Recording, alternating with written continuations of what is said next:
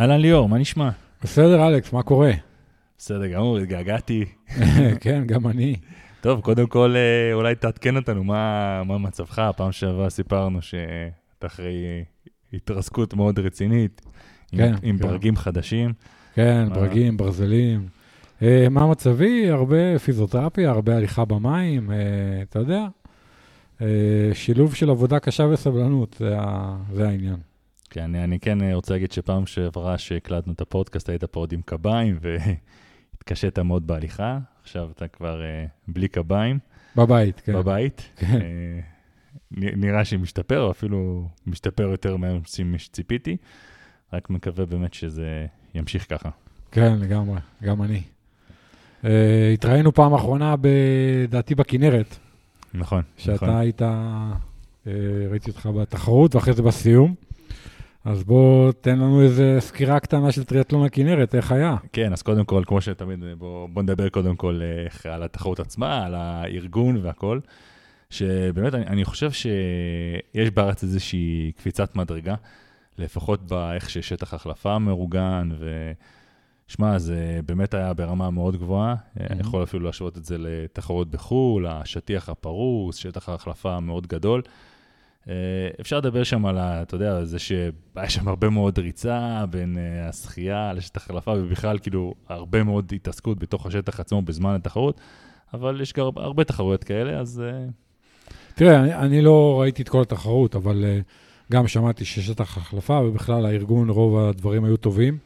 שמע, אין ספק, הגיע מותג uh, מחו"ל, אתה יודע, בסטנדרטים גבוהים, הרים כן, את הרמה, כן, כן, וכולם נראים, uh, מיישרים את ה... ראינו, ראינו את זה כבר בישראמן, אני חושב, עם השטח החלפה שם, שבאמת היה וואו, וואו, וגם פה, ממש...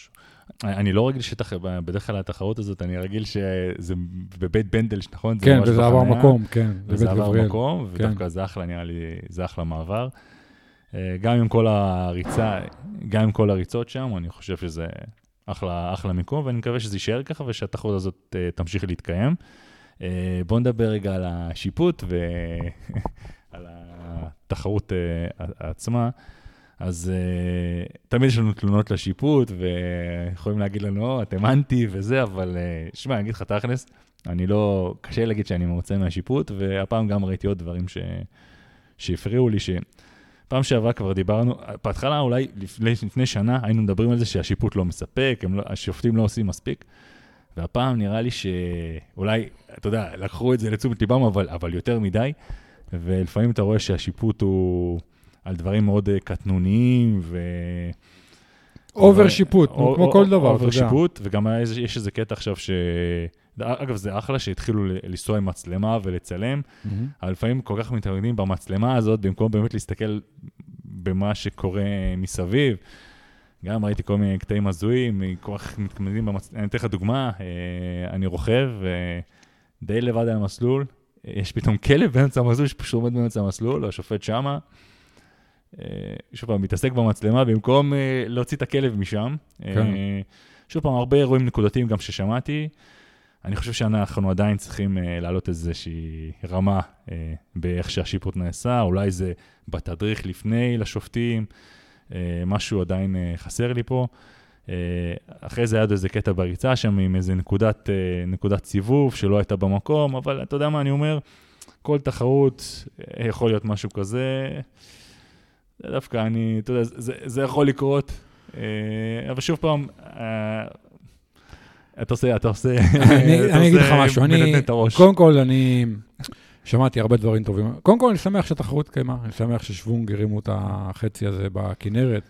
היה גם אולימפי וספרינט, אבל אותנו מעניין בעיקר החצי בהקשר הזה, שאנחנו תמיד אומרים שאנחנו רוצים שיהיו שלושה, ארבעה חצאים בארץ. אז תחשוב שעכשיו יש לך את הכנרת, יכול להיות גלילמן, למרות שהשנה לא היה, כי הכנרת דרס את הגלילמן, אבל אה, גן שמואל, נגיד שהם עשו משהו קצת יותר קצר, אבל יש לך את הישראמן ויש לך את האיירומן, אז יש לך בעצם שלושה, ארבעה חצאים שאתה יכול לעשות בישראל, שזה מעולה בעיניי. כן. אז קודם כל, אני סופר שמח שהתחרות הזאת התקיימה, ושהיא גם אמורה להתקיים שנה הבאה. שמעתי הרבה דברים טובים על התחרות, וגם הייתי בתחרות אה, טיפה, באתי קצת ל- לראות ולעודד, אתה יודע, לא יכולתי להיות הרבה זמן, כי באמת עדיין עם קביים ומסורבל וזה. אבל אה, שמעתי הרבה דברים טובים, שני דברים ששמעתי, וגם אחד מהם ראיתי בעיניים, שליקויים שאתה יודע, שלא צריכים לקרות. אחד, שוב היו אנשים שלא שכרו את המסלול. כלומר, אה, אנשים? שהיו אמורים לשחות את החצי ולא הגיעו למצופים האחרונים, ממה ששמעתי. אני גם יודע שיש אנשים שטעו הפוך, ששכרו בטעות את החצי. אה. אה, כן, שאתה יודע, לא... לא, כנראה לא היה מספיק ברור איפה מסתובבים, באיזה מצוף האולימפי ובאיזה מצוף החצי, כי זה תמיד הבעיה, אתה יודע, כשיש לך הקפה אחת, אה, נקרא לזה בינונית, והקפה אחת ארוכה, זה תמיד בעיה.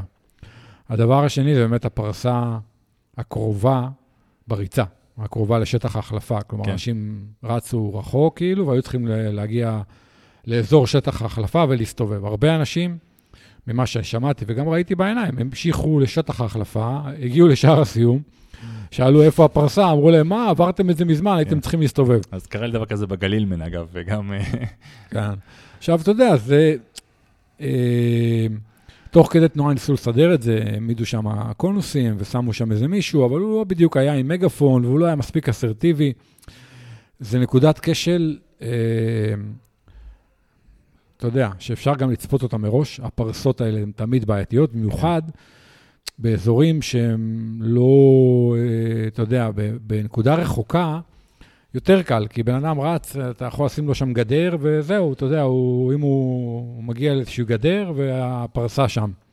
פה אתה לא יכול לשים גדר, כי חלק מהאנשים כבר רצים לשער סיום, ויש לך נכון. את הספרינט ואת האולימפי, ו, ואז אנשים רצים אחרי אנשים.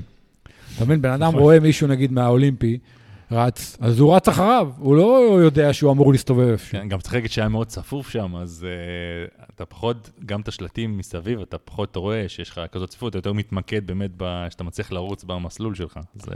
אז אני באיזשהו שלב עמדתי שם, ואני אומר לך, הרבה אנשים התבלבלו וטעו. היה שם בלאגן, אבל uh, אתה יודע, אני מקווה שבשנה הבאה הם uh, ישפרו את זה ויתקנו את זה כדי שזה לא יקרה. אני לא חושב שזה השפיע על המקומות הראשונים, אני גם לא, אני- הפערים שם. היו יחסית גדולים. אבל אתה יודע, עדיין, גם אם בן אדם הוא בקטגוריה, לא יודע, אה, 60-65, ואחד טעה ואחד לא, אז אתה יודע, זה שטעה מרגיש מתוסכל שאולי הוא הפסיד פודיום כי הוא המשיך אה, לרוץ אה, עוד 300 מטר כל כיוון. בצדק. נכון? כן, אה, טוב, אה, חוץ מזה נספר קצת על התחרות שלי.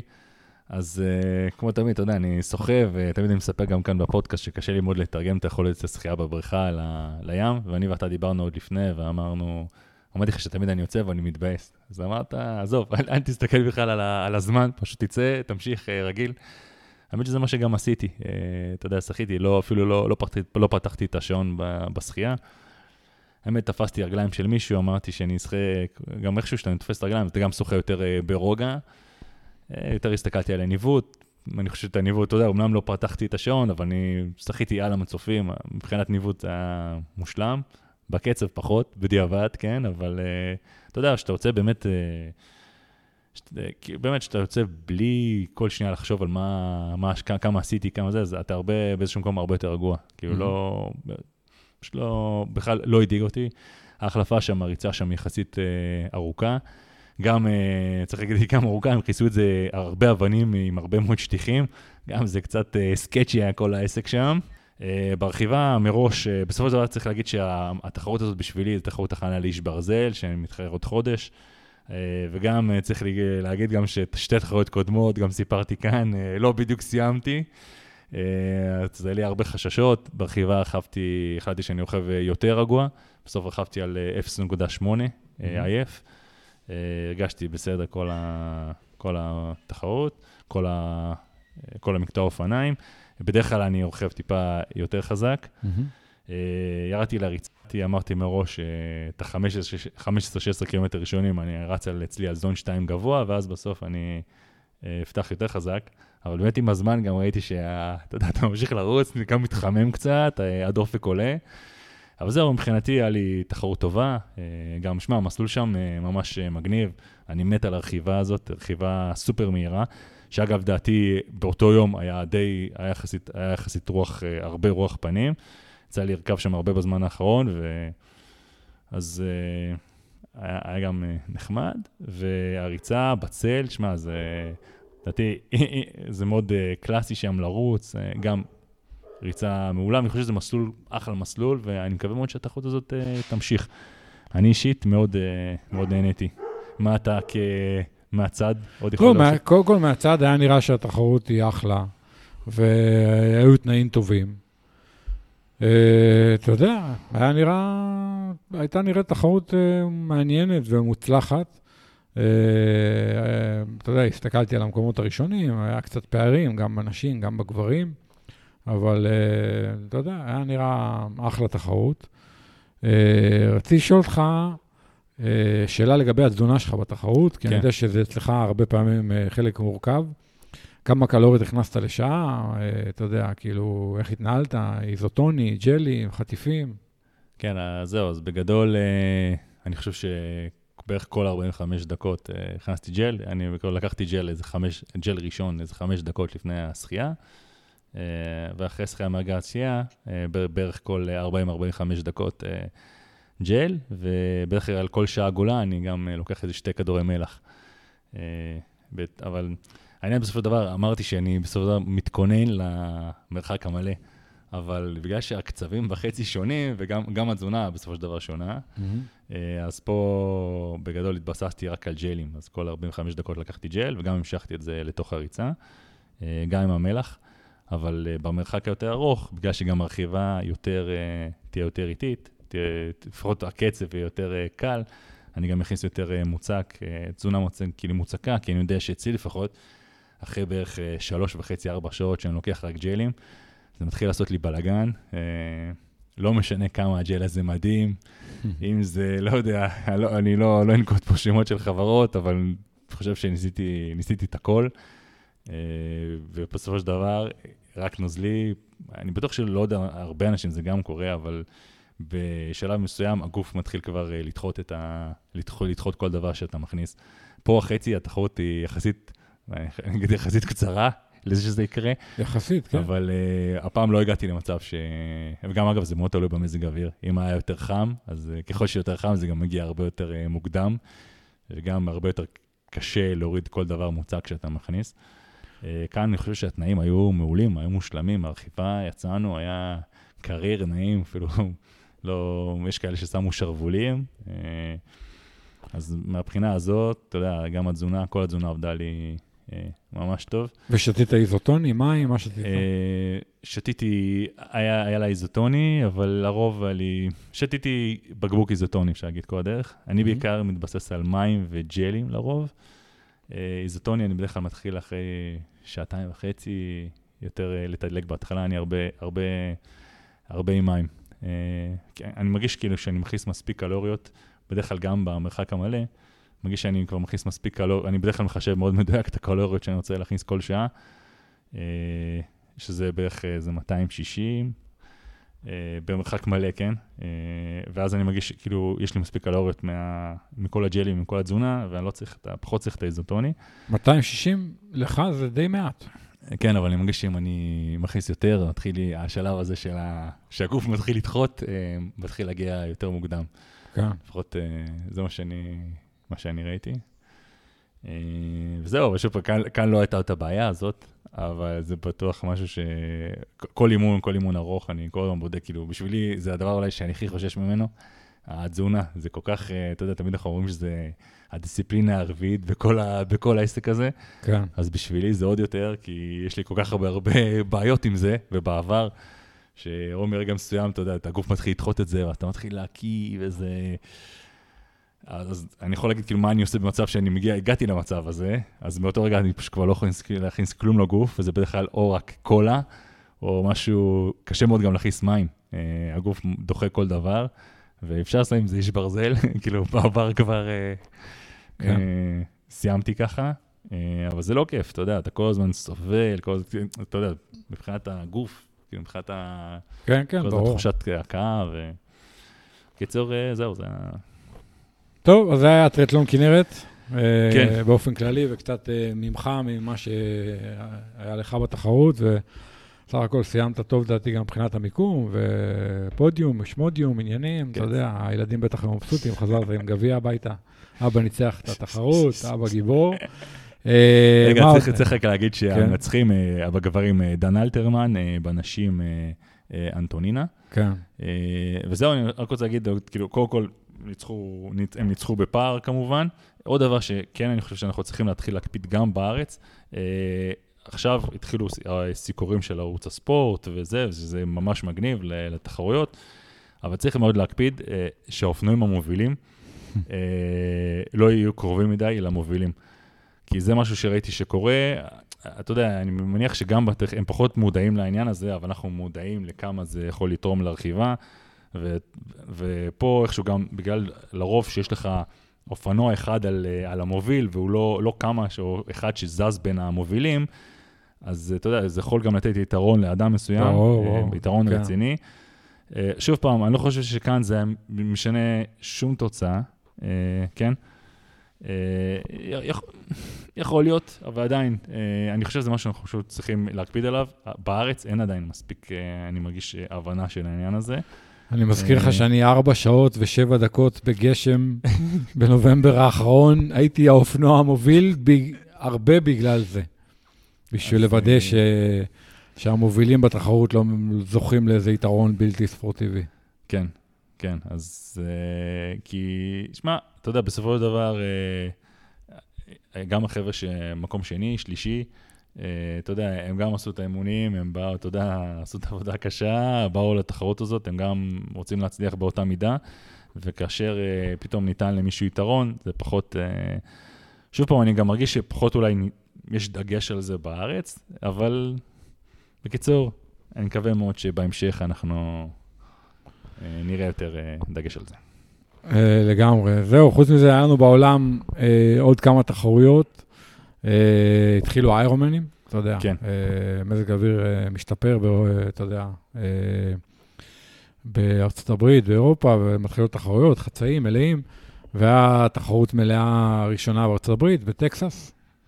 היה שם שדה מקצוענים מכובד למדי. תחרות מאוד מהירה בדרך כלל, אתה יודע, טקסס מאוד מישורי, מסלול מאוד מהיר באופניים, בדרך כלל מתי שהוא חם שם. אה, תמיד, חם שם, אה? כן, אה, מתישהו בריצה. אה, נהיה חם, כן. אתה יודע, היה בגברים ניצח רודי ון ברג, ובנצחים- בנשים ניצחה קייט מתיוס שהתאוששה מהפציעה. היה מעניין, נתחיל רגע מהנשים, קייט מתיוס ירדה לריצה תשע דקות אחרי המובילה. המובילה הייתה מאיה סטייג' נילסון, שהתחרתה בנובמבר האחרון פה בכנרת, ולא הלך לה טוב. וקייט מתיוס רצה מדהים, רצה נדמה לי 2.47. וואו. כן, וניצחה. אה, לא הרבה גברים רצו יותר כן. מהר ממנה. אה, וניצחה, ובגברים, בסוף הפער היה עשר שניות.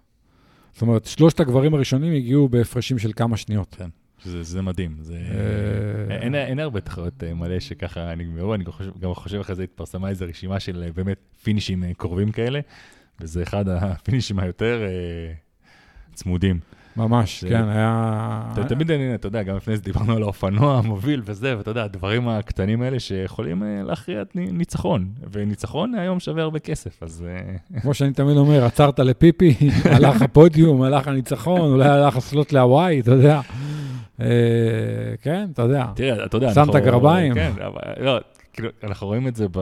נכון, פה זה ממש מוגזם, הצמידות שהם ציימו, אבל היום מי שמתחרה על הסלוטים, גם בגברים, אה, גם, אה, גם בנשים, אני חושב שהרמה מאוד עלתה, ואפשר לראות גם שהסיומים, אה, אם מסתכלים, אתה יודע, על החתך של הקטגוריות גיל, גם הסיום שם של כולם הוא הרבה יותר צמוד. אתה יודע, אתה צוחק על ההחלפות, אבל יש מצב שבעצם זה יכול גם להיקבע בהחלפה כזאת. חד. משמעית, חד משמעית. כן, כן. זהו, היה שם עוד, אני קצת עקבתי אחרי התחרות, לא ראיתי את כל השידור, אבל ראיתי ככה, השתדלתי לראות כמה שיכולתי. אה, היו שם עוד כמה דברים מעניינים. אחד, ג'ו סקיפר, שהיה אחד המועמדים הראש... הגדולים לניצחון, טעה במסלול. יש שם בטקסס, באמריקה, בהרבה תחרויות הכבישים פתוחים, ורוכבים במקביל לתנועה. שם היו קטעים שרכבו על כבישים שחלקם היו סגורים, אבל רכבו נגד כיוון התנועה. וזה מה שכנראה גרם שם לטעות הזאת, הוא פספס שם איזה פנייה, ולא רק הוא פספס את הפנייה, כנראה שעוד אנשים פספסו את הפנייה. זה... כי אני אגיד לך, אני, מהניסיון שלי בדברים האלה, באיירון מן, באמת קשה, קשה לטעות, קשה...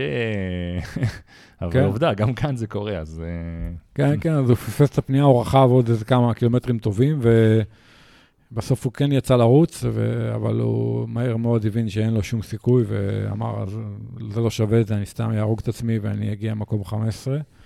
ושחרר, הוא מקצוען, אתה יודע, הוא... השיקולים שלו אחרים. כי רק רגע צריך להגיד עוד משהו, אה, מי שראה אולי את ה- את הלפני התחרות, אז אולי באינסטגרם שלו, גם של ג'ור סקיפר, שהוא נחשב רוכב מאוד מאוד חזק, תמיד הוא מנסה דברים חדשים, אז גם שם התנוחת, אפשר להגיד, ה setup של הרכיבה שלו, היה לו איזה משהו די הזוי, היה לו על ה aerobar מין שתי בקבוקים אווירודינמי- אווירודינמיים בכל צד. ובבטן הוא דחף אה, ספוגים, או לא יודע מה הוא דחף בבטן, אבל זה כאילו עשה לו בטן כמו של אה, בלומנפלד, אפשר להגיד מין משהו ש...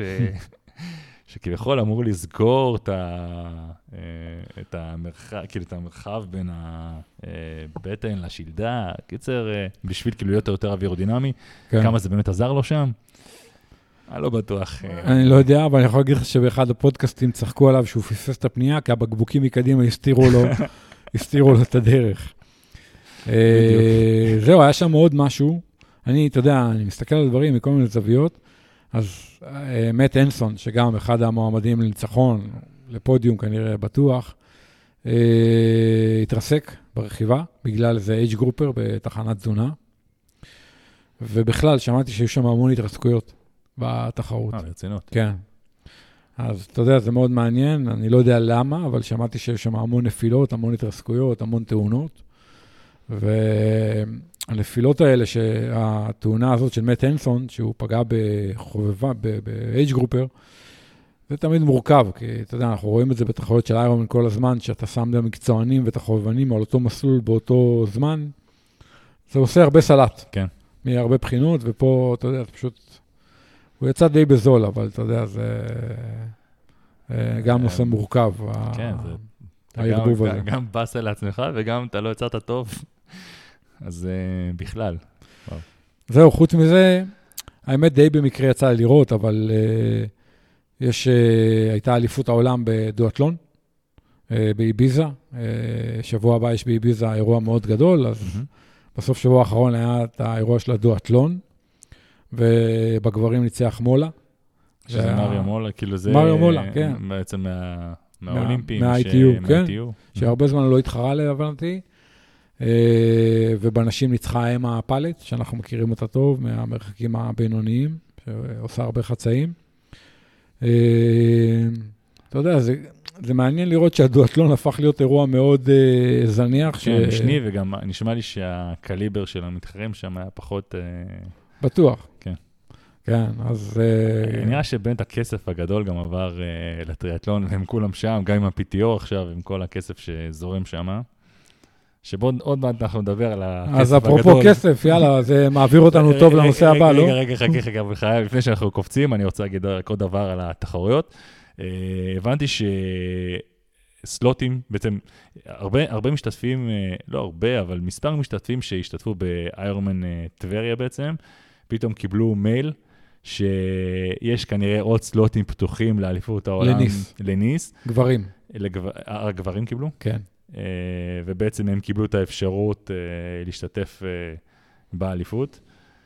אה, תשמע, אני מניח שלמי שקיבל את זה זה מגניב, זה אבל זה גם, באיזשהו מקום זה גם מראה שהם קצת, ב... שאיירון שם חסר להם משתתפים. כנראה ש... תשמע, כמו שאמרנו גם כאן, אה, ניס זה לא, לא קונה. הם צריכים להביא את האנשים איפשהו, הם צריכים איפשהו להביא את הכסף. ויש כמה ברי מזל שקיבלו את המייל הזה. גם אני מכיר אה, כמה ש... וגם אתה, גם אצלך. כן, כן, כן. כן. אה, אז, הרבה אנשים אה, התייעצו איתי, לקחת, לא לקחת, אתה יודע. זה גם לא לקחת, זה הרבה כסף. אה. זה הרבה, זהו, זה, זה הרבה כסף. אגב, כן. זה כסף כמו, ב, כמו שאתם משלמים לכהן, זה 1,500 דולר שאתה צריך לשלם. כן, נדמה לי, אני לא זוכר את הסכום המדויק, אבל כן, סדר זה גודל, מטורף. כן. אם היית צריך להוואי לשלם 1,500 דולר, עכשיו לשלם לניס 1,500 דולר, זה... כן, אבל זה לא משנה, אתה יודע, בסוף התחרות להפיק. אותה עולה אותו דבר, והנסיעה עולה הרבה פחות. אני, לא בטוח שלהפיק אותו עולה אותו דבר. לא יודע, אבל אה, אה, לפחות הישראלים חוסכים הרבה כסף בנסיעה. זה- לנסוע זה- זה לניס, זה נכון. לא לנסוע זה להוואי. נכון. רגע, ומה אמרת? מי ששאל אותך לנסוע או לא לנסוע? בגדול אמרתי לאנשים לנסוע, אתה יודע, מי שלא היה אף פעם באליפות עולם וזה, תשמע, יש לך הזדמנות להשתתף באליפות עולם? לך על זה, אתה יודע. אה, עוד פעם, יכול להיות שזו תהיה תחרות מדהימה. אני, בתור בוגר הוואי כמה פעמים, ובתור אחד שהוואי זה מקום קדוש מבחינתו, נגד ההחלטה הזאת כן. של איירומן, להעביר את התחרות של הגברים לניס השנה ולעשות את הרוטציה שנה-שנה, ודיברנו על זה. אבל אתה יודע, אבל אם אנשים קיבלו את ההזדמנות להשתתף באליפות עולם, אפילו שהיא בניס ולא בהוואי, שמע, אני חושב שכצופה זאת תהיה תחרות מדהימה. אה, כמשתתף, אנחנו נראה ונשמע כבר אה, חוויות. לא, עוד פעם, להם זה יהיה מדהים, עוד פעם, אני פשוט חושב שהוואי זה, אתה יודע, נכון, נכון, קשה... ווימבלדון משחקים ב- נכון. באנגליה, לא ב... זה נכון, זה כמו שנשאל אותך, אתה זוכר שהייתה אליפות עולם בסנט ג'ורג'? לא מעניין, לא, היה, כן, כן, בסדר, אז אה, כן. אותו דבר. נכון, מסכים איתך. טוב, עכשיו אפשר לעבור לנושא הבאמת, אתה יודע, אני לא רוצה שנדבר על זה גם עד עכשיו, כי אמרתי, אני רוצה להתחיל את הפודקאסט רגוע, לא... בלי עצבים. כן, אז הנושא, אה, השבוע אה, התפרסם שספורטאי בשם קולין שרתיה אה, הושעה לשלוש שנים, אחרי שהוא נתפס אה, על שימוש ב-EPO, בבדיקה שנערכה מחוץ לתחרות, בדיקה שבאו אליו, אה, אתה יודע, אה, הביתה, אה, בפברואר. בדרך כלל ההשעיה היא ארבע שנים, אבל בגלל שהוא מיד הודה, אז uh, קיצרו לו את ההשעיה לשלוש שנים, בעצם הורידו לו 25% על, ה- על זה שהוא הודה.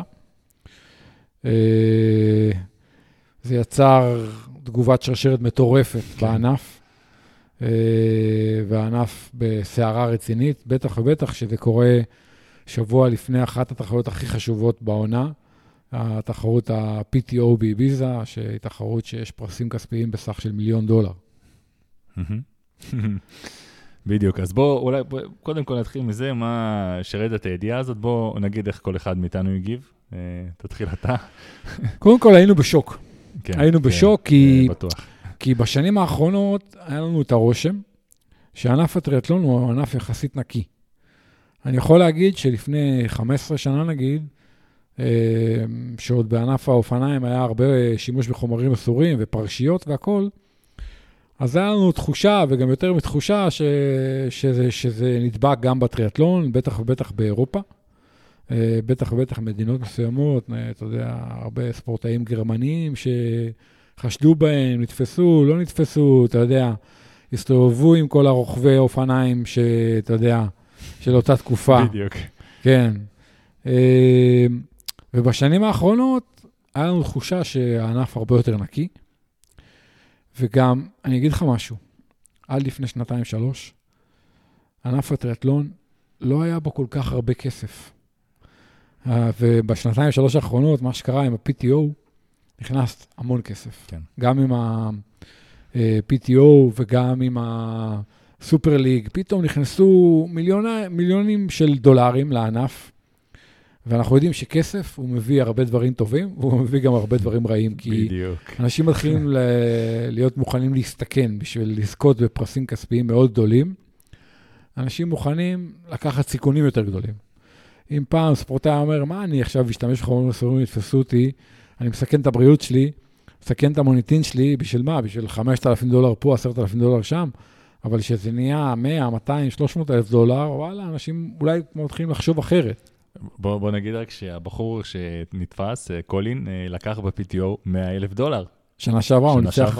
תחרות מאוד מאוד חשובה. וגם ניצח איירונמן מון טרמבלן בקנדה. נכון, נכון. ובעצם הוא הבליח לענף, אפשר להגיד, בשנתיים האחרונות. עד לפני שנתיים, אני חושב שאתה ואני לא ידענו מי זה. לא, לא הכרנו אותו. אני, אני, אני בכלל הכרתי אותו בעיקר מה... הוא התחיל להופיע אצל סנדרס בסרטונים, הוא היה שותף של סנדרס לאימונים, הוא היה בן בית אצלו, אה, הם היו תחת אותו מאמן. אה, כן, משם, משם הכרתי אותו, ואז, אה, ואז בדקתי מי זה, ואז באמת ראיתי את ההצלחה המסחררת הזאת שלו, שאף אחד לא הבין מאיפה גם הוא בא. אה, ואז, אתה יודע, לשמוע את הידיעה הזאת, אה, תקשיב, אני, היה לי מאוד מאוד קשה. אני עדיין עד עכשיו, אני גם, אתה יודע מה? אם הוא היה לוקח משהו פחות, הוא, הוא נתפס על EPO ישן של פעם, של משהו, כמו שהרכובים שהזכרת, מזרח אירופה וכל כאילו, כל החבר'ה, מה שהם היו לוקחים אז, זה כאילו להשתין מהמקפצה גם. זה לא לקחת איזה משהו יותר, אתה יודע, אתה יודע, להגיד, אה, לקחתי תוסף שיזדהם, כמו שהרוב אומרים. לא, הוא הלך על הכי, כאילו, הדבר הכי קיצוני שיש, כאילו, כנראה שעכשיו, שלא יבדקו אותו, וגם אה, עכשיו, אתה יודע, אחרי שגם הלכנו ובדקנו את זה, וראינו שכל מיני פוסטים בפורומים, אתה מבין שה-IPO הזה מתנקה גם מהגוף יחסית מהר, זאת אומרת שכנראה שאם הוא היה מתחרה עם זה, אחרי זה שהוא היה נבדק בתחרות, הוא כנראה יוצא נקי. אה, ותשמע, אני, אתה יודע, אחרי דבר, אתה יודע מה, הוא לא היה בטופ העולמי, אבל תקשיב, הוא היה כן אה, מדורג גבוה, הוא כן הגיע להישגים יפים, וזה גורם לך עכשיו לטעות לגבי כל השאר. אה, סם ליידלו, הבחור הזה שראינו עכשיו בקונה, שגם פתאום הגיע משום מקום, מה קורה שם? תראה, אני אגיד לך בהקשר הזה, אני מרגיש שקצת נרדמנו בשמירה. כן. בשנים האחרונות, עד לפני כמה שנים, אני בטוח שאם היינו רואים כל מיני ביצועים יוצאי דופן, היינו ישר אומרים, זה לא נראה טוב, זה לא נראה הגיוני. היינו גם אומרים את זה פה, לפעמים, הרבה פעמים אנחנו גם פה אומרים, תשמע, אנחנו אומרים, אנחנו מקווים שזה אמיתי, אבל האם אתה באמת חושב לרגע שהוא לוקח משהו עוד uh, כזה? Uh, תקשיב, זה גם הקטע שהוא הוא, הוא, הוא גם הודה, והוא אומר, uh, אוקיי, כן, לקחתי, וזהו, אני גם לא מתכוון לחזור לספורט הזה. אז גם בהרגשה שלי, הוא כאילו סוג של זרק את זה על כולם, הנה, קחו, תסתדרו עם זה. כאילו, דפקתי את כולכם, עזוב רגע את אה, סנדרס היה אצלו, וכביכול גם סנדרס יכול להיות עכשיו איכשהו מקושר לעניין הזה. המאמן שלו, שזה אח של גוסטב, uh, מיקל, בעצם, אה, שגם חלק מהנורבגים, כל השיטה הזאת, שגם השיטה הזאת מאוד מדעית, הוא כביכול יודע כל דבר על המתאמן שלו, הוא בודק לו את הדם, הוא בודק לו את כל המדדים כל הזמן. איך יכול להיות שלא ידעת? אז מה, גם עכשיו המאמן שלו, הוא גם, אה, אתה מבין, הוא, הוא כאילו הפיל את זה על כולם, הוא אומר שהוא לא מתכוון לחזור גם לספורט, אבל אתה יודע מה? הוא, זה שאומר זה סבבה, תכלס, הוא עכשיו לקח, הוא תוך, שלוש, תוך שלוש שנים יכול לחזור כמו חדש, נכון? ראינו את זה כבר קורה. קודם כל, הוא יכול לחזור, ויש דוגמאות של ספורטאים נכון. שחזרו. קודם כל, הוא אומר אה, שהוא התחיל לקחת את זה בנובמבר, אחרי שהוא לא הלך לו בהוואי, שהוא התאמן מאוד ברצינות בקונה באוקטובר, ואז הוא היה בסוג של אה, דיכאון, והוא אמר, מה, אני משקיע ונותן את הנשמה, ובעצם מקריב את כל החיים שלי, ובסוף לא הלך לי בהוואי, ואני חייב לעשות משהו קיצוני כדי שההשקעה תשתלם. זה הגרסה שלו, ושהוא למד את הכל מהאינטרנט, ושהוא קנה את הכל באינטרנט. אז רגע, אני רוצה להגיד על זה משהו. אחרי שראיתי, קודם כל הוא התראיין בפודקאסט שקוראים לו How They Train של ה-PTO, אה, וסיפר שם על כל העסק הזה, פודקאסט של 36 דקות. לא יודע אם יש שם מילה של אמת ממנו, אבל גם עצם העובדה שהוא למד את הכל, אמרתי, אוקיי, אתה יודע, זה מעניין אותי, אני רוצה עכשיו ללכת לראות, אני רוצה עכשיו לדעת איך אני לוקח EPO. אני רוצה עכשיו ללכת לחפש בכל המשאבים, נניח, שיש לי רשותי, ולמצוא, לראות כמה זה קל. אה, בגוגל זה לא קל למצוא את זה, לא קל אה, להגיע לדברים האלה, זה לא משהו שמגיע לך משאלות חיפוש אה, פשוטות. יש עכשיו גם את כל ה-AI, יש את ה-chat GPT, שאתה יכול לשאול אותו שאלות, לרוב הוא לא עונה על תוכן לא חוקי, אבל אם אתה מתחכם בשאלות שאתה שואל אותו, אתה כן יכול להביא אותו למצב שהוא עונה לך דברים, איך... בסופו של דבר, אני רוצה לדעת אני יכול להגיד את הגיל שלי וכמה המשקל שלי, אני רוצה לדעת, אני רוצה לדעת בדיוק איזה מנות לקחת, כמה וכל, אה, מה בדיוק. אה, הוא לא, לא משנה כמה ניסיתי להתחכם, הוא לא הסכים להביא לי את התשובות האלה, כי הוא מגדיר את זה לא חוקי. Hmm. אז אתה יכול להגיד, אוקיי, יכול להיות שהוא קנה, אפשר לגשת לכל מיני מחקרים בתשלום. שאולי שם, במח, אתה יודע, מחקרים על ספורטאים של חוקרים, מסוימים אפשר לראות כמה נתנו לספורטאים, אבל גם על סמך מחקר של מישהו אחר, אתה רואה כמה, אתה יודע, גם המשקלים בין הספורטאים שונים. אני לא מאמין לזה, אין מצב. אז קודם כל, רוב האנשים לא מאמינים לזה. אמ, שהוא התחיל לקחת רק בנובמבר ושהוא למד הכל כאילו לבד.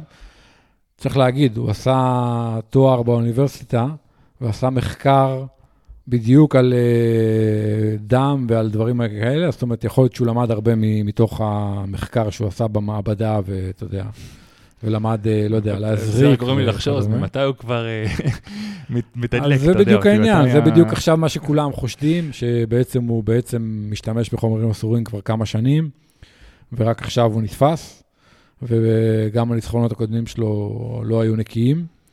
אה, הזכרת קודם את סם ליידלו, סם ליידלו, אתה יודע, גם עשה תוצאה מאוד טובה בהוואי, וכאילו משהו שקצת הפתיע הרבה אנשים, אז עכשיו אנשים מתחילים לחשוב אולי בדיעבד הוא לא היה נקי וזה, וגם הוא הודיע השבוע שהוא לא מגיע לתחרות של ה-PTO באביזה, אז ישר אנשים אומרים, אה, עכשיו הוא לא מגיע, כן. אולי הוא מפחד מבדיקה.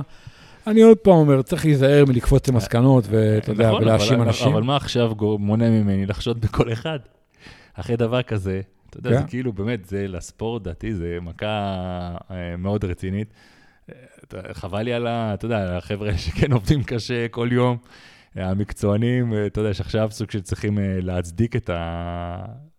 כאילו, אה, לא יודע, הם צריכים כאילו, לא, כל מיני הוכחות עכשיו יותר חזקות שהם לא מתודלקים.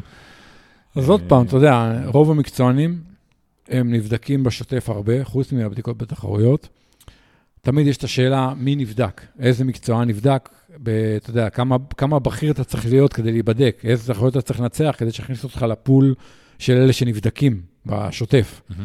אתה יודע, פרודנו, דניאל הריף, כל אלה הם נבדקים מלא, הם נבדקים עשרות פעמים בשנה.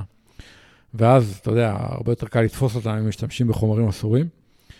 אה, שמע, יש בעיה קשה של כסף. הדברים האלה עולים ים כסף. כן, אנחנו יודעים שזה עולה ים כסף. עכשיו, מי, הבעיה. מי, נכון? מי יעשה בדיקות? אז האיירומן, פה זו בדיקה שכנראה האיירומן עשו. ויש את ה-PTO, אבל אתה יודע, ויש את האיגודים המקומיים, ויש את האיגוד הבינלאומי. זאת אומרת, בסוף השאלה, מי צריך לשלם? מי צריך לשלם על הבדיקות? כי בסוף זה רק עניין של כסף. אתה יודע, גם בארץ אנחנו יודעים שהמגבלה היא כסף. נכון. אין יותר בדיקות לספורטאים, גם האולימפיים, אבל גם בענפים, בענפי הכדור, וגם, אתה יודע, לא משנה, ריצה, טריאטלון, אופניים, בגלל כסף, בגלל עלויות, כאילו, זה פשוט עלויות מאוד גבוהות, ואף אחד לא רוצה לשאת בהוצאות האלה, זאת הבעיה. כן, אבל לדעתי חייב יהיה להיות פה, להיות פה שינוי. אני מקווה מאוד שזה לא פתאום יירגע איכשהו ויהיה פה איזשהו שקט. אה, כמה שינויים. אה, קודם כל, גם לא הזכרנו רגע, אה, אתה יודע, אני, גם לא רוצה לחפור יותר מדי בנושא הזה, כי זה גם לא מעניין את כולם, אבל גם היום לספורטאים יש משהו שנקרא TUE, שזה כל מיני אישורים מיוחדים של חומרים שכן מותר להם לקחת, בגלל מצב בריאותי מסוים. אז אתה יודע, גם המצב הבריאותי הזה, אה, אתה יודע, האם זה, אתה יודע מה הוא לוקח. כמו שאמרו לפני כמה שנים, הרבה מאוד מרוכבי הטור, אה, מהפרו-טור הם אה, אסתמטיים, אתה. יודע. יותר מאשר האחוז של האסתמטיים באוכלוסייה, אתה מבין? אה, כן, האם זה מקרי? נכון. נכון. בכל אופן, צריך, אני חושב, לדעתי, שכל אחד חייב להצהיר מה החומרים שהוא לוקח, שזה ידוע מראש, וגם ההרחקה הזאת לא תהיה לשלוש שנים, ההרחקה הזאת צריכה להיות לצמיתות. אין דבר כזה שבן אדם חוזר. עד היום יש איזה אחד, אני אזכיר את השם, יש מיקי וייס, מיכאל וייס. אחד שתפסו אותו על סמים וחזר, ואני פשוט לא יכול, אני לא יכול לראות אותו מתחרה, אני... אני רואה אותו, אתה יודע, היה איזה איירומן לפני איזה שנה, משהו אפילו פחות, ואני רואה אותו שהוא מו- מוביל את התחרות. ואני אני נגנב, אתה יודע, אני אומר, אוקיי, הוא חזר אחרי השעיה, הרי גם בזמן השעיה כזאת, אתה יכול להתדלק כל השעיה, אף אחד לא הולך לבדוק אותך, ואז אתה חוזר חזק יותר מתמיד. אני, באמת, אני בעד אפס סבלנות בדברים האלה, והייתי מחמיר כמה שיותר, אולי אני אפילו מגזים בכמה שהייתי מחמיר בזה, אבל וואו, כי תקשיב, זה מכה לכל הספורט, ואני עדיין מזועזע מה... אז אני, הזה. בוא, בוא, אה, אתה יודע, רק בשביל לסגור את החלק הזה, אני אגיד כמה דברים. אחד, אני גם בעד מעט סובלנות בקטע של החומרים אסורים. מצד שני, אני תמיד אומר, אסור להשעות אנשים לכל החיים על פעם ראשונה שהם נתפסים, כי יכול להיות, תיאורטית, לא במקרה של אה, קולין, כי הוא הודה, אבל תא- כבר היו ספורטאים שנתפסו וטענו שהם, אתה יודע, אכלו משהו, לקחו משהו בטעות, עכשיו, כנראה שברוב המקרים זה תירוץ וסיפור, אבל יכול להיות לך מקרה של אחד למאה, שבן אדם באמת לקח איזה תוסף בטעות מזוהם והוא לא ידע, עכשיו, בן אדם הזה, אם השעת אותו לכל החיים, יכול להיות שעשית לו עוול מאוד גדול, וצריך לזכור את זה. והדבר האחרון שאני רוצה להגיד, אני מפריד בין כאלה שנתפסו והודו, לבין כאלה שנתפסו ולא הודו. לא, לא ככה, לא, לא מסכים. אני טוען שמי שהודה, אז uh, אתה יודע, יותר קל לקבל את זה, כי לפחות קולין הודה. הוא לא התחיל, והוא גם אמר את זה, הוא לא התחלתי להגיד, זה, לקחתי את זה, אכלתי את זה, אלא ישר הוא הודה. אם בן אדם הודה, אז אני לפחות אומר, אתה יודע מה, הוא מודה, הוא מבקש סליחה, תיאורטית, תגמור את ההשעיה שלו, אני אומר, יש סיכוי שהוא יחזור ויהיה נקי, ויהיה ספורטאי הוגן, ואתה יודע, והכול, כי, כי הוא הודה, והוא, אתה יודע, היה מודע לטעות שהוא עשה והכול. אני, הרבה יותר קל לי עם אלה שהודו, מאשר עם אלה שעד היום טוענים שהם אה, לא לקחו חומרים אסורים, וכולם יודעים שהם לקחו, אתה מבין, כאילו, לא היה ספק לגביהם. אה, זהו. אני מקבל מה שאתה אומר, אני לא מסכים עם זה, בעיקר לאיך שאתה מודה, ובמיוחד אחרי ששמעתי את הפודקאסט הזה איתו. אני לא, אתה יודע, אני מרגיש שההודעה הזאת היא כאילו, הוא, רצה שיתפסו אותו באיזשהו מקום אולי, אה, וזה כאילו הוציאו אותו אולי סופית מהספורט. אני מאמין שכל השאר זה שקר, שיש פה עוד אנשים שקשורים לזה, אה, ואני מקווה שנגלה את זה. יאללה, בוא נראה. נקווה שאתה יודע, לא נגלה שנפתחה תיבת פנדורה רצינית, ופתאום יגלו שעוד כמה וכמה ספורטאים השתמשו בחומרים אסורים, וזה לא היה רק מקרה בודד של, אתה יודע, אחד שסרח. מקווה מאוד. טוב, בואו נדבר על דברים קצת יותר uh, חיוביים. שמתי לב שפתאום יש מלא מלא מלא ישראלים שמשתתפים במרתונים בעולם, uh, כל המרתונים הגדולים. Uh, אני זוכר לאורך השנים, אתה יודע שישראלים היו משתתפים, אבל uh, לא בכמות כזאת מטורפת. מה, מה קרה? אני מסכים איתך, אני ראיתי את זה עכשיו במרתונים של האביב, אתה יודע, מה שהיה נגיד פריז, וינה ועוד כמה מרתונים באירופה, שאתה פשוט רואה המון ישראלים בכל המרתונים. פעם נגיד הרבה ישראלים היו נוסעים אולי רק לברלין נגיד, אז פתאום אתה רואה שיש המון מרתונים. עכשיו באביב זה מאוד מאוד בלט. אני גם uh, מנסה להבין, אתה יודע, את הסיבה. יכול להיות שבעיקר uh, ירושלים ותל אביב, חלק מהאנשים כבר עשו ורוצים לגוון, או שהמרתונים קצת פחות מהירים ממרתונים אחרים באירופה, שאתה יכול לרוץ יותר מהר. אה, אולי יותר אווירה, אתה יודע, יותר אה, קהל, יותר מיוחד. זה מאוד מעניין, אתה יודע, אני לא זוכר שנים שהיו כל כך הרבה מרתונים אה, ישראלים במרתונים של האביב באירופה, ככה נראה לי. מעניין אותי באמת אם אולי איכשהו הקורונה השפיעה על זה. אתה יודע, יכול להיות שהקורונה גם הכניסה הרבה אנשים להתאמן בריצה, הכניסה פשוט, אתה יודע, הרבה אנשים נכנסו לתחום, כי זה תחום שיחסית קל להיכנס אליו, אתה יודע, צריך נעליים וזהו יחסית. Uh, ומשם, ואני גם חושב אולי עם הזמן גם, אני מניח שהרבה גם נוסעים דרך קבוצות. נכון, אני uh, לא חושב שהרבה בין שנוסעים כאילו בדד uh, לבד, אז אולי גם הרבה קבוצות פשוט לקחו את זה כפרויקט, אתה יודע, באמת לנסוע לתחרות האלה. אבל שמע, אני, אתה יודע, אני אומר, כאילו, מה, מה, לאן זה הולך? כאילו, אני, האם האנשים האלה גם יחזרו להתחרות כאן בארץ? Uh, כי אני מניח שגם תהיה השפעה לזה בתחרות בארץ. תראה, המרתונים בישראל הם קטנים. טבריה, ירושלים ותל אביב הם מרתונים קטנים. בירושלים ותל אביב יש המון משתתפים, אבל 95% כן. מהמשתתפים הם לא רצים את המרתון. או אולי יותר מ-95 אחוז, אתה מבין מה אני מתכוון? Mm-hmm. כלומר, מרתון תל אביב זה אירוע ענק, אבל בסוף כמה אנשים באמת רצים את המרתון בתל נכון, אביב? נכון, נכון. מרתון ירושלים זה אירוע גדול מאוד, כמה אנשים רצים את המרתון? לא הרבה.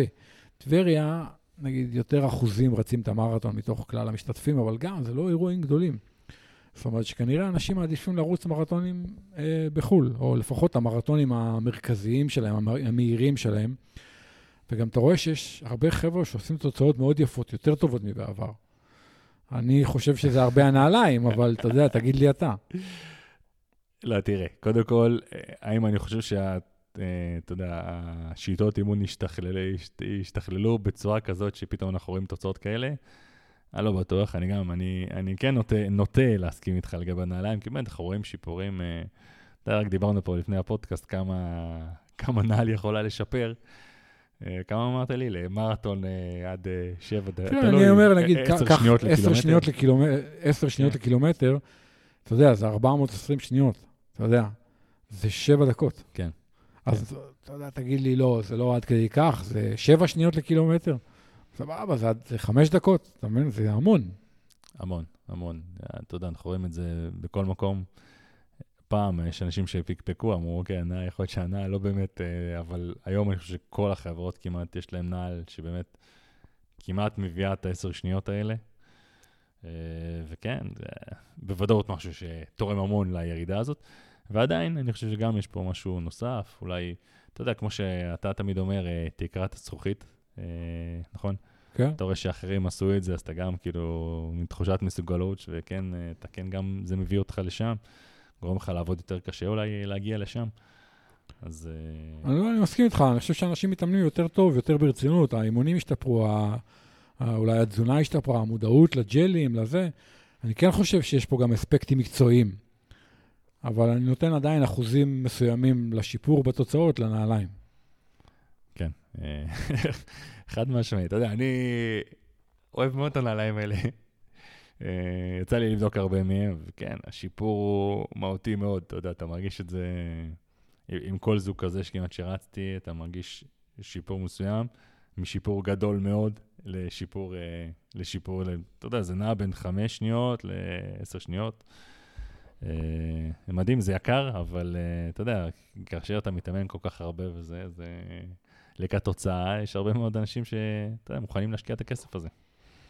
כן, יכול להבין אותם, אתה יודע, אנשים שיכולים לעשות uh, תוצאה מסוימת, במיוחד איזה, לא יודע, סאב שלוש, או סאב ארבע, או לא משנה, כל אחד. כן, כל אחד ומה בדיוק. אז. אה, אז אתה יודע, אה, הנעל הזאת יכולה להיות ההבדל בין אה, הצלחת או לא הצלחת, ואתה יודע, בהחלט יכול להבין. בוא, בוא נראה, מה אתה חושב, אתה יודע, פעם היינו אולי מנהלים את השיח, האם אתה חושב שיכולים פתאום לאסור את זה בשלב מסוים, אבל היום אני חושב שאנחנו כל כך בתוך לא, זה, זה לא... כל כך הרבה כסף, כן. זו תעשייה של כל כך הרבה כסף שאני לא רואה, אי אפשר אה, לקחת את זה בחזרה. לא.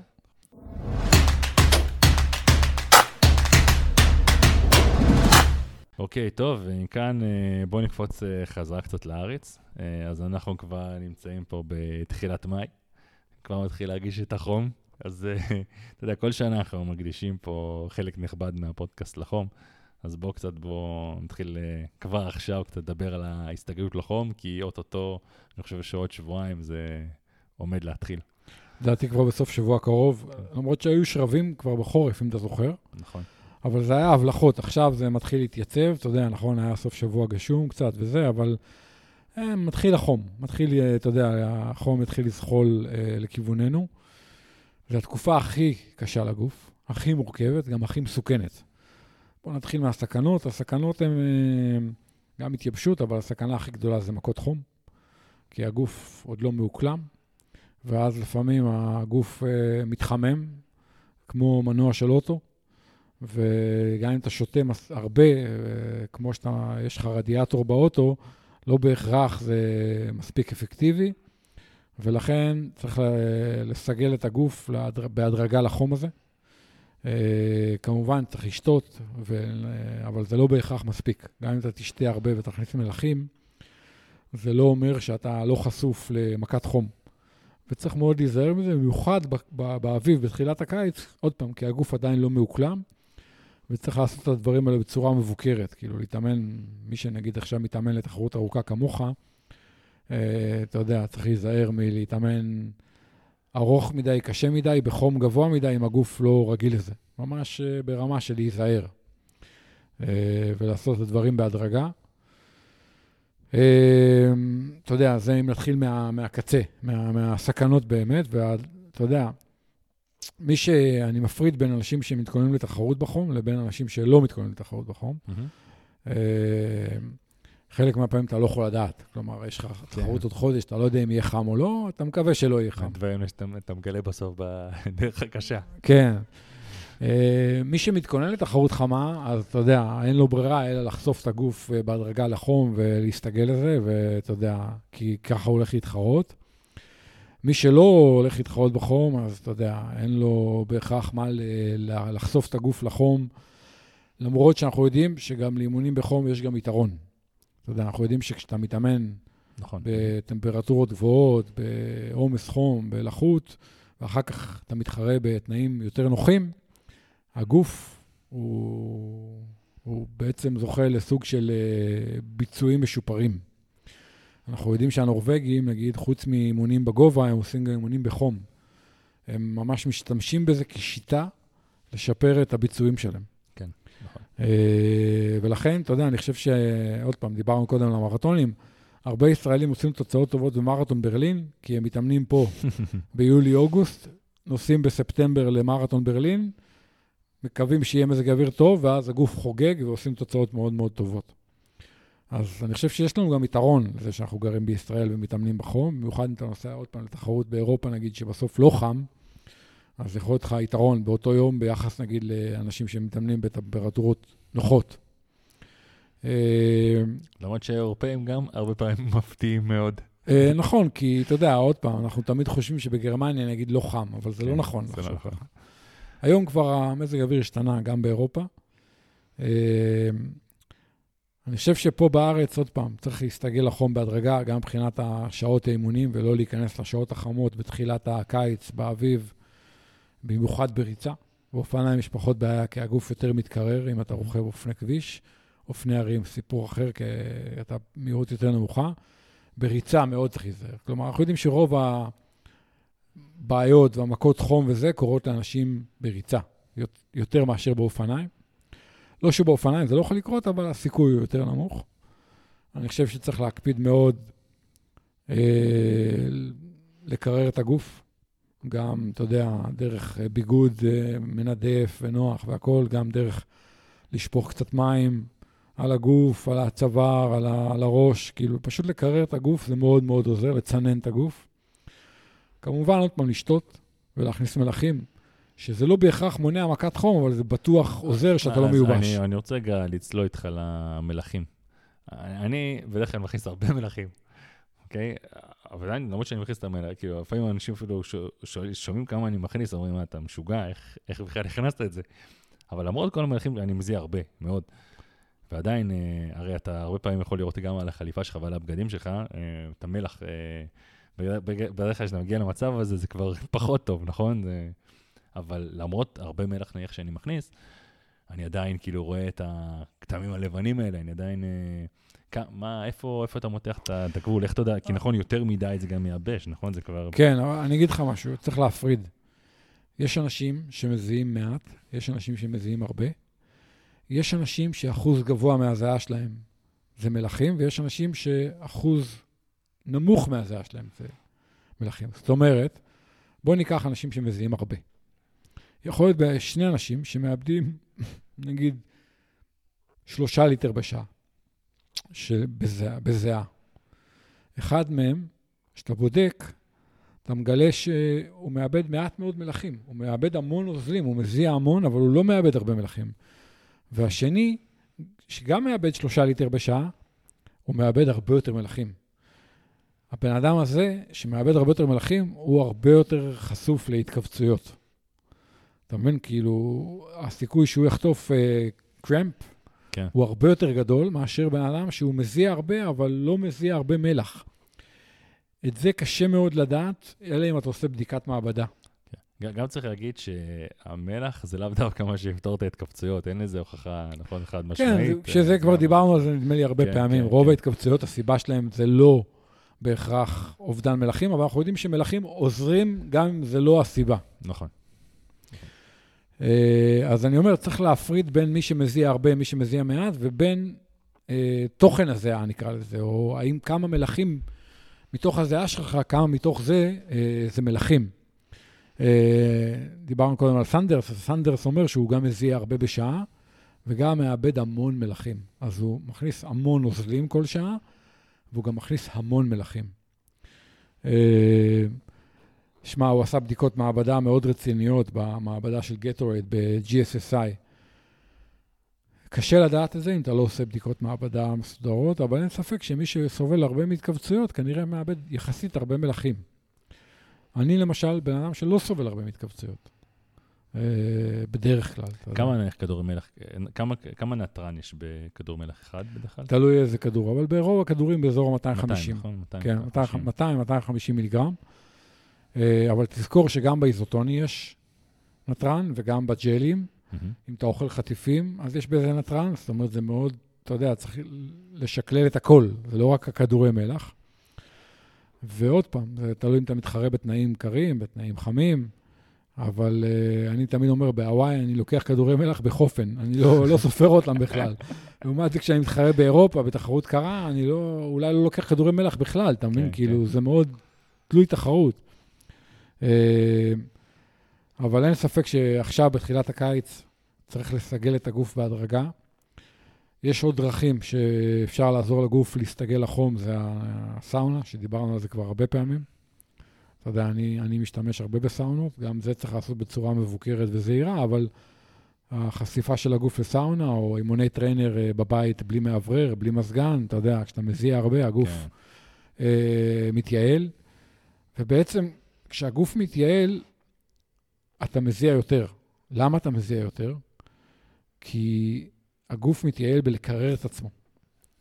כשהגוף מקרר את עצמו, אתה מזיע. מזיע. ולכן, אתה יודע, אני כשאני רץ על מסילה, נגיד בחדר כושר, אני בדרך כלל מזיע יותר מאנשים שרצים לידי. יכול להיות שאני לא רץ במאמץ יותר גבוה. רואים שלא רצת לידי. פחות ממך. אבל חלק מהסיבה שאני מזיע יותר, כי הגוף שלי יותר יעיל בלקרר את עצמו. אתה מבין? זאת אומרת, בניגוד לאינסטינקט, שאנשים חושבים לפעמים שאם אתה מזיע הרבה, כנראה שהגוף כן. שלך לא טוב בלקרר את עצמו, או שהוא סובל, לא. הוא מאוד טוב בלקרר את עצמו, והדרך שלו אה, לקרר את עצמו היא הזעה. אז צריך לקחת את זה בחשבון. צריך להיזהר עכשיו, מי שמתחרה, אה, עוד פעם, ולא עשה אימונים בחום ומתחרה בחום, בטח ובטח בריצה, צריך להתחרות בזהירות, בצורה מבוקרת. הדופק הוא מדד לא רע למה שקורה בגוף. אתה יודע, לא תמיד יש קורלציה חד-חד ערכית בין הטמפרטורה לבין העלייה בדופק, אבל בדרך כלל זה חלון ראווה לא כן, רע. כן. כשהדופק שלך מאוד עולה, כנראה שהטמפרטורה של הגוף היא גבוהה. אה, במיוחד אתה לא במאמץ אה, גבוה, אתה לא רץ חזק או רוכב בוואטים גבוהים, והדופק מאוד עלה. יש תופעה באופניים שאנחנו קוראים לה decoupling, שאתה רוכב, נגיד, נגיד סתם, בן אדם רוכב ב-200 ואט, והוא רואה, נגיד, דופק 200, 140, ואז פתאום הטמפרטורה עולה, נגיד, במהלך הבוקר, ופתאום על 200 ואט הוא רואה דופק 160. על אותם ואטים. שזה נקרא decoupling, שהוואטים והדופק נפרדים אחד מהשני, וזה קורה הרבה פעמים בגלל שהטמפרטורה של הליבה עולה והדופק כן. עולה. נהיה לי תופעה מאוד מוכרת בארץ.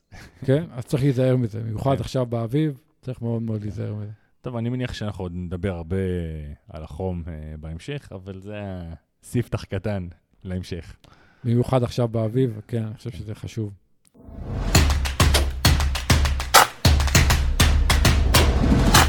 טוב, אה, אז אה, בואו ככה, אולי נסיים רגע. אה, דיברנו השבוע ושלחתי לי איזה גרמין קונק שלך, וראיתי ששחית 7 קילומטר. אני לא, לא ידעתי אם הפציעה חרפנה אותך או מה, מה קורה, ואז אמרת לי בעצם שאתה עם חברים לקראת מסחי הכנרת, או חציית הכנרת, שזה, כמה זה, עשרה קילומטר? כמה זה? לא, לא. קודם כל, אני כרגע מאוד מוגבל, מה שאני כן כבר מצליח לעשות זה לשחות, אני שוחה עדיין עם פולי ולא יכול לדחוף מהקיר, אבל אני מדשדש במים, מערבב את המים. מדשדש, אוקיי, כן. אפשר לקרוא לזה גם ככה. מערבב את המים. אה, ויש לי שני חברים, אה, למעשה שלושה חבר'ה פה שמתאמנים בנופית, אה, אולי אפילו יהיו ארבעה. הדר בן דרור, שמארגנת הרבה משחים בארץ וגם מעורבת בהרבה מאוד טריאטלונים בקטע של השחייה. אה, מארגנת אה, בהמשך, ה, בהמשך מאי אה, מסחי חציית הכנרת לאורך. לאורך. לאורך, זה 21 קילומטר. מה? אוקיי? וואו. אני עשיתי את זה בזמנו עם TI, עם גדי כץ, וואו, לפני וואו. אני זוכר, 12 אני זוכר. שנה, נדמה לי. כן, אני זוכר את זה. אה, כן. וואו, אה, וואו, וואו. אה, בזמנו עשיתי את זה כשאימנתי את מור שלזינגר. אה, יצאנו באחת בלילה, התחלנו באחת בלילה, שחינו ארבע שעות ראשונות בחושך. חושך. כן, והקבוצה אה, יותר מהירה, אני ליוויתי את הקבוצה הפחות מהירה, הקבוצה יותר מהירה התחילה שעתיים אחרינו, בשלוש. אה, וגם הפעם הם מתכוונים לצאת בחושך. רגע, ספר לי איך זה, איך זה עובד בעצם, איך אתה אוכל באמצע, איך... יש סירה. סירה, עוצרים, פשוט... כן. אנחנו עצרנו... ג'לים? אה, אתה יודע, בסירה יש הכל. יכול להיות אה, ג'לים, חטיפים, קולה, איזוטוני, אבל גם יכול להיות בייגלה, בננות, תמרים, כלומר אין בעיה. אתה יודע, אם אתה עוצר, אז אתה עוצר רגע, אוכל מה שאתה אוכל וממשיך. וכמה תענוג הזה אמור לקחת? אני לא יודע, אני חושב שהתגבשה איזו קבוצה שמעריכים שיסחו בסופו של דבר ברוטו סביב השתי דקות למאה. אז אה, עשר שעות נגיד, אולי יותר מעשר שעות, אתה יודע, אם. אתה על שתי דקות למאה, אז אתה שוחה קילומטר ב, אתה יודע, אה, 20 20 דקות, אבל אה, אתה יודע, זה בלי, זה, אתה יודע. כן. אה, אופטימי. לא, אמרתי עשר שעות, סליחה, אז טעיתי, זה פחות מעשר שעות אולי ייקח להם. אם הם עושים נגיד שלושה קילומטר בשעה, אז אה, אתה יודע, כפול שבע, אה, שמונה שעות הוא ייקח להם, אתה יודע, בוא, אני, אני אופתע לטובה אם ייקח להם שמונה שעות, זה די טוב, עוד פעם, לשחיינים חובבנים. כביכול, מתמטית זה אמור להתכנס, אבל אתה יודע, תמיד אה, ההפסקות נהיות טיפה יותר ארוכות עם הזמן, והשחייה נראית קצת יותר איטית. אה, אז אם זה ייקח להם פחות משמונה שעות, בעיניי זה יהיה מאוד מאוד יפה. אה, זה גם קצת תלוי בגודל הקבוצה, ככל שיש קבוצה יותר גדולה, בדרך כלל זה יותר מסורבל. יותר מסור- יותר מסורבל. יותר מסורבל. הייתי בטוח שתגיד לי שעכשיו, אתה יודע, יותר אנשים, מישהו, כנראה, מישהו חזק יוביל, יש drafting, דווקא ההפך, יותר אנשים, מוסיף קצת לדראפט, או... לא? כן, אבל זה כמו כל דבר. כשאתה יוצא עם הרבה אנשים לרכוב, תמיד יש יותר עצירות. למה? ההוא יש לו פאנצ'ר, ההוא יש לו פיפי, ההוא זה לא עובד לו, ההוא זה נתקע לו, ההוא, אתה מבין מה אני מתכוון? המשקפת אה, נפלה לו, כן. ההוא זה, ההוא... אתה יודע איך זה. אחד לא מרגיש טוב, אחד זה. אז, אה, אז הם מתכוננים לזה, ואתה יודע, הם שוחים המון, הם שוחים אה, עכשיו... אתה אומר אה, לי, מתכונן מזה, בוא בוא תרחיב קצת, איך אתה מתכונן למשהו אה, כזה? אתה יודע, הם שוחים גם אימונים ארוכים בבריכה וגם בים, וגם עושים... ארוכים? מה זה? כמה? הם שחו עוד פעם. אבל כמה כאלה? נראה לי אימון של שבע זה... הם עשו. שבע, שמונה, תשע כבר, כן. והם שוחים הרבה שבועות של מעל 20 קילומטר בשבוע, או רצפים של נגיד אה, שלושה כאילו, אימונים אתה בא ברצף. בבוקר לבריכה, אתה יוצא בצהריים. כן, כן, כן. אה, אתה יודע, אה, הם שוחים רצפים כאלה של יום אחרי יום, חמש, חמש, אתה יודע, כאלה, או יותר אפילו. זהו, אתה יודע, מתכוננים לדבר הזה, בעיניי הם כבר מוכנים ולא יודע להם בעיה. מתי זה בדיוק? נדמה לי ב-18 למאי, מה זה אומר? כן. אז כן, אירוע נחמד. אתגר.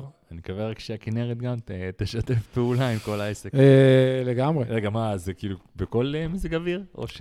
אה, יכול להיות שהם יזיזו, אני לא יודע, אבל אני חושב שזה מתוכנן ל-18 למאי, כן, ממה שהבנתי. רגע, ואתה מתכנן לשחות גם? לא.